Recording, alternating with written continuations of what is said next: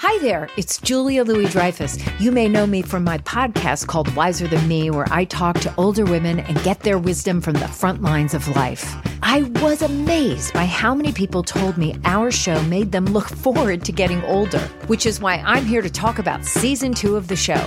Sally Field, Billie Jean King, Beverly Johnson, Ina Garten, Bonnie Raitt, just to name a few. All hail old women. Wiser Than Me season two is out now from Lemonada Media. For October 16th, it's Merriam Webster's Word of the Day podcast. Brought to you by Merriam Webster's Unabridged Dictionary Online, America's largest dictionary, now continuously updated. Learn more at merriam-websterunabridged.com. Today's word is lavation, spelled L A V A T I O N.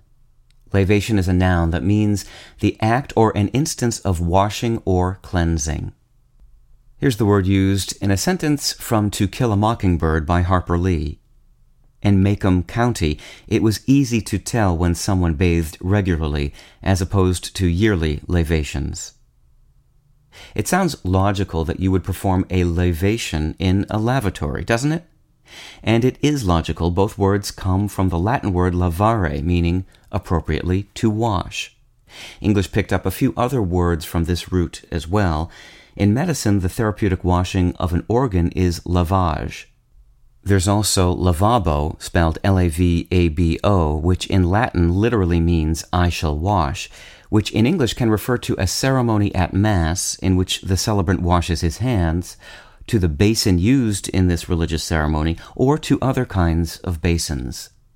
Even the word lavish, via a Middle French word for a downpour of rain, comes to us from lavare. With your word of the day, I'm Peter Sokolowski. Visit the new Merriam Webster Unabridged, America's most comprehensive online dictionary and the best source of current information about the English language. Get started today at merriam-websterunabridged.com.